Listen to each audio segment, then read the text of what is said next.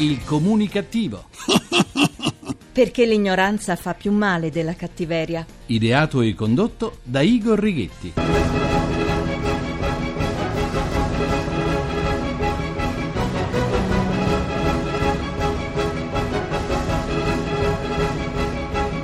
Buona comunicazione, buon sabato dal vostro comunicativo di fiducia Igor Righetti. Bentornati alla nostra seduta radiofonica di gruppo di sana comunicativeria numero 1689 con l'89. La realtà ha divorato la satira. In tv, dove ben pochi ascoltano, ma dove tutti guardano, compaiono molti personaggini opinionisti, gradevoli all'aspetto, ma che non riescono a fare un discorso con senso compiuto, che stuprano la lingua italiana come aprono bocca. Viviamo in un momento particolare dove conduttori e conduttori conduttrici diventano chef in tv, dove giornalisti e ragazzine diventano meteorologi. Già, ormai chiunque può leggere le previsioni del tempo, meglio se sono dotati di bella presenza. In effetti Emilio Fede ha inventato le meteorine, ma da anni alla CNN, alla BBC, a Sky e su altre reti nazionali di altri paesi, le previsioni del tempo vengono lette da ragazze e da ragazzi quasi sempre giovani e di bell'aspetto. Prima di andare in pensione, Emilio Fede dovrebbe lanciare anche i meteorini per il pubblico femminile. Speriamo non facciano confusione con il meteorismo o con i meteoriti. Chissà se prima o poi vedremo la Miss Italia di turno impegnata a spiegarci cicloni anticicloni. La TV è democratica, lo sappiamo tutti, possono fare tutto. Del resto da noi si diventa attori o presentatori partecipando a un reality show. L'importante non è che cosa si sa fare, ma quanta visibilità si è accumulata e non importa come la si è accumulata. E così in Italia abbiamo attori che non sono credibili neppure quando interpretano il ruolo del morto. Un'Italia dove la giornalista Benedetta Parodi si è trasformata in cuoca e direttamente dai fornelli della cucina di casa sua suggerisce le ricette e sforna più libri che rosbif, dove i processi passano da padre in figlio da quanto sono lenti, dove i ladri riescono a rubare in casa di politici agli arresti domiciliari, dove tanti nonni si improvvisano pusher di cocaina ed eroina per arrotondare le striminzite pensioni, ci si riempie la bocca di meritocrazia e si assumono soltanto i raccomandati. Nel nostro paese le domande più ricorrenti sono chi ti manda e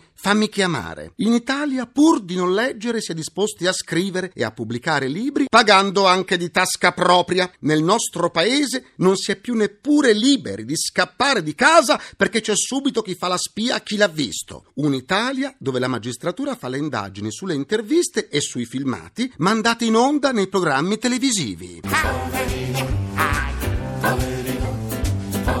Eh, poveri noi sì. Continuiamo la seduta di oggi parlando di immigrati. L'arrivo irrefrenabile di tanti giovani provenienti dai paesi africani fa esprimere il disagio di tanti cittadini italiani che temono, con l'esodo in massa di queste popolazioni portatrici di speranze e di illusioni, di perdere la tranquillità dei loro luoghi di residenza e, come nel caso di Lampedusa, di lavoro. Si ha paura delle reazioni di questi immigrati, dello stato di necessità in cui vivono che li porta a bivacchi incontrollati in cui regna la sporcizia, paura di violenze, di furti, di atti di vandalismo, così come è accaduto su almeno una nave che li portava via da Lampedusa per una nuova destinazione, dove sono state distrutte alcune cabine. E io vago! E io vago! Eh già, danni che tutti noi dovremmo ripagare. Ma c'è di più. La paura forte è sintetizzata nella domanda: dove andranno tutti i clandestini? Quelli che sono riusciti a fuggire, e sono tanti, e quelli da sistemare? Che lavoro faranno e come si manterranno? È una situazione drammatica che mette angoscia a tutti noi, dalle Alpi alla Sicilia, tutti coinvolti nella stessa angoscia, nella stessa insicurezza. Il nostro paese si è trovato in pochi anni al centro di notevoli flussi migratori. Attualmente in Italia si contano 4 milioni di stranieri residenti. In 10 anni la loro presenza è passata dal 3% al 7,5%, con punte di oltre il 10% nelle regioni più sviluppate al centro-nord. E le statistiche dicono che tra qualche decina di anni l'Italia avrà il più alto numero di immigrati residenti tra tutti i paesi mediterranei mediterranei. Una popolazione che può essere una ricchezza se assistita in modo adeguato. Oggi è grazie al lavoro degli stranieri se tanti settori dell'economia, dall'agricoltura alle costruzioni, dai servizi alla persona all'industria manifatturiera, riescono a essere produttivi, perché molti lavori vengono rifiutati dagli italiani, pur in un contesto di crescente disoccupazione. Secondo Confartigianato scarseggiano i panettieri, i sarti e gli installatori di infissi. E poi gli stranieri più intraprendenti sono spesso titolari di imprese, come quelle per la fabbricazione di tappeti, ma anche quelle per la pulizia. Il guaio è che anche il settore agricolo, per come è strutturato il lavoro nelle nostre campagne, assorbe già tutta o quasi la manodopera di cui necessita. L'unica possibilità per il loro insediamento la propone il neopresidente di Confagricoltura, Mario Guidi, che sollecita l'approvazione di un intervento legislativo che preveda la possibilità per i lavoratori extracomunitari di richiedere l'autorizzazione al lavoro stagionale pluriennale, una forma cioè che prevede l'entrata e l'uscita dal nostro paese per svolgere attività stagionali. Il fatto è che non esiste una soluzione di continuità tra clandestinità accoglienza e integrazione. I processi sono tanti, diversi e a volte imponderabili. Mano negra clandestina, peruano clandestino,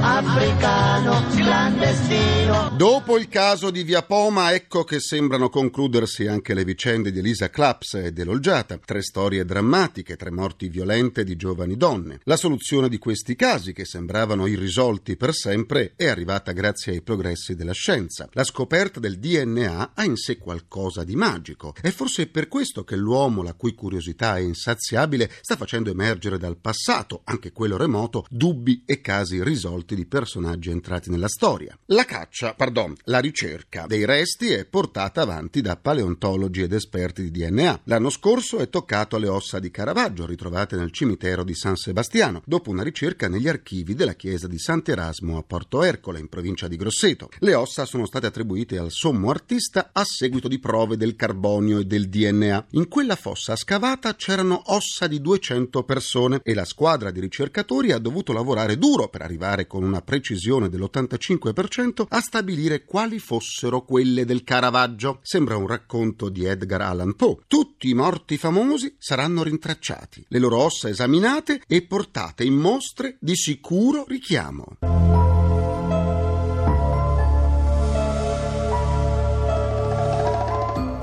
Chi glielo avesse mai detto a Caravaggio, a Cartesio, a Napoleone e chissà quanti altri ancora che a distanza di secoli dalla loro morte le loro ossa sarebbero state così importanti, studiate dai più insigni scienziati. Vuoi mettere? Sono le ossa di Caravaggio, ma io ho visto quelle di Cartesio. Sapessi che belle! Com'erano bianche! Ma bianche! Eh, comunque, con la riesumazione del corpo di Cartesio, gli studiosi sono arrivati alla conclusione che non fosse morto di polmonite come si credeva, ma di avvelenamento con un'ostia all'arsenico da parte di un prete cattolico. Ditemi voi, altro che Dario Argento. Questa storia è più inquietante di quella narrata da Umberto Eco nel nome della rosa. E ora è il turno di Monna Lisa. Eh sì, il 27 aprile prenderanno il via i lavori per trovare i resti della modella che Leonardo ritrasse e che tutto il mondo conosce, la Gioconda. La ricerca è promossa dal Comitato Nazionale per la valorizzazione dei beni storici, culturali e ambientali. Si svolgeranno nell'ex convento di Sant'Orsola a Firenze, dove morì Monna Lisa Gherardini, moglie del mercante Francesco del Giocondo. La squadra di studiosi cercherà in alcune cavità naturali che avrebbero ospitato un sepolcreto ai margini del chiostro. Ma Lisa Gherardini era davvero la Gioconda? Chissà. Alcuni grandi critici del passato, come Vasari, dicono di sì, ma altri affermano che la donna ritratta sia Caterina Sforza. Altri ancora suggeriscono che la Gioconda fosse un aitante giovanotto. Comunque sia, condivido quanto avrebbe dichiarato Natalia Strozzi Guicciardini, discendente di Lisa Gherardini. Lasciate in pace Monna Lisa, la sua storia e il suo passato. Lasciate alla Gioconda quel mistero che l'ha resa famosa in tutto il mondo.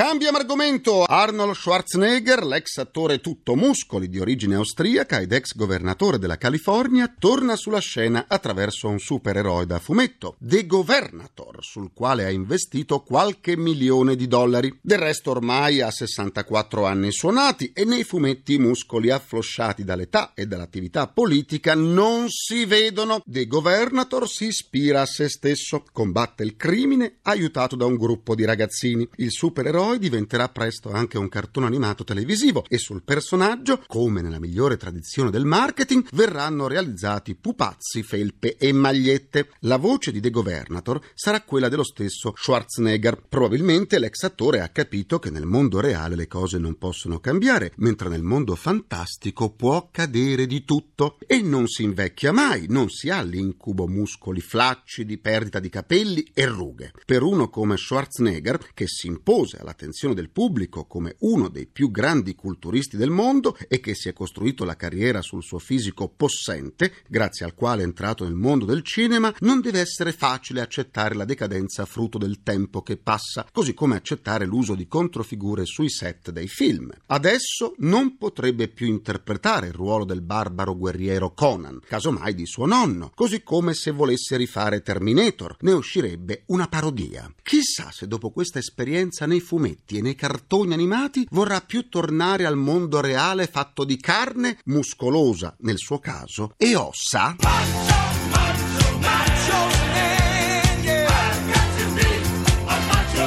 Vi ricordo che le sedute del comunicativo possono essere ascoltate anche sullo smartphone e sul sito comunicativo.rai.it dove potrete pure scaricarle in podcasting e sentirle in caso di polpaccio flaccido. Per scambiarci un po' di sane comunicattiverie vi aspetto sulla nuova pagina Facebook del comunicativo facebook.com slash o barra il comunicativo. C'è mia nonna su Facebook e l'ha cambiato pure il look. Oggi saluto i comunicativi Teresa Delli Paoli, Beatrice Maraini, Paolo Tosti, Carmine Bucchi, Angela Grazioli e Caterina Terenzi. Soffermiamoci ora su una bella iniziativa che comunica da anni valori e contenuti importanti tramite il cartone animato. Il cartoon appassiona ed emoziona bambini, giovani e adulti e si presta quindi a essere portatore di messaggi positivi che raggiungono un pubblico vasto. Per questo il Festival internazionale Cartoons on the Bay, promosso dalla RAI, che si sta tenendo in questi giorni a Rapallo, affascina e cattura l'attenzione l'attenzione di pubblico e critica in un turbinio di colori, storie ed emozioni. Ne parliamo con il direttore artistico Roberto Genovesi. Benvenuto e buona comunicazione. Buongiorno a tutti. Domani si chiuderà il Festival internazionale Cartoons on the Bay. Quali le novità di quest'anno? Quest'anno abbiamo avuto intanto il Brasile come paese ospite, con una vastissima delegazione, circa una trentina tra registi, mm, disegnatori, animatori professionisti del mondo brasiliano dell'animazione e due dei loro grandissimi maestri, quindi Maurizio De Souza, il più grande autore di fumetti brasiliano, e Carlos Saldagna, che è considerato l'erede di John Lasset, che ha portato mm. l'anteprima di Rio proprio a Cartoons on the Bay. In questa edizione della rassegna il Circolo Sportivo della RAI ha organizzato un torneo internazionale di beach volley, un modo, secondo il vice direttore generale della RAI, Gianfranco Comanducci, per sensibilizzare i ragazzi sui valori dello sport. Quali affinità tra il mondo fantastico dei cartoni animati e l'universo sportivo? Tantissime.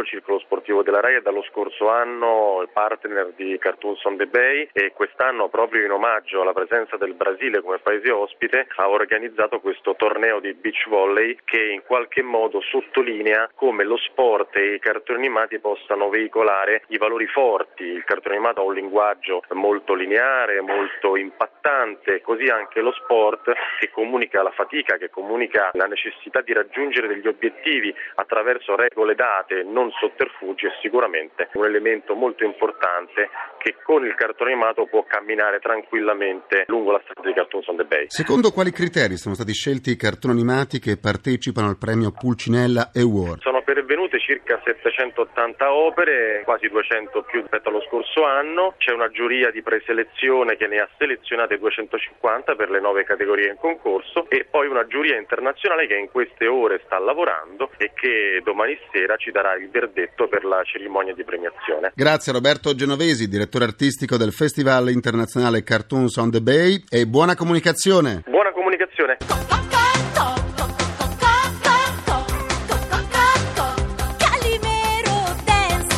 Ecco, chiudiamo con Calimero Dance. Concludo anche questa seduta con il mio immancabile pensiero comunicativo.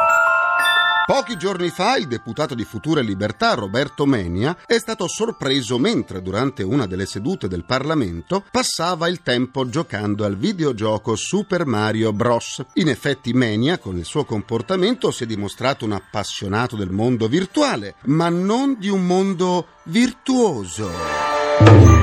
Ringrazio i miei implacabili complici Vittorio Lapi, Walter Ghetti, Carla Pagliai e Massimo Curti. Un ringraziamento a Francesco Arcuri. Alla console. Alla console c'è sempre lui, il nostro Harry Potter con il suo sottofondo Gianni Fazio. La terapia quotidiana del comunicativo tornerà martedì prossimo alle 17.20 sempre su Rai Radio 1. Lunedì vi aspetto anche sul quotidiano Metro con i cattivi pensieri del comunicativo. Buona comunicazione e buon sabato dal vostro portatore sano di comunicattiveria. Igor Righetti, grazie, buona giornata.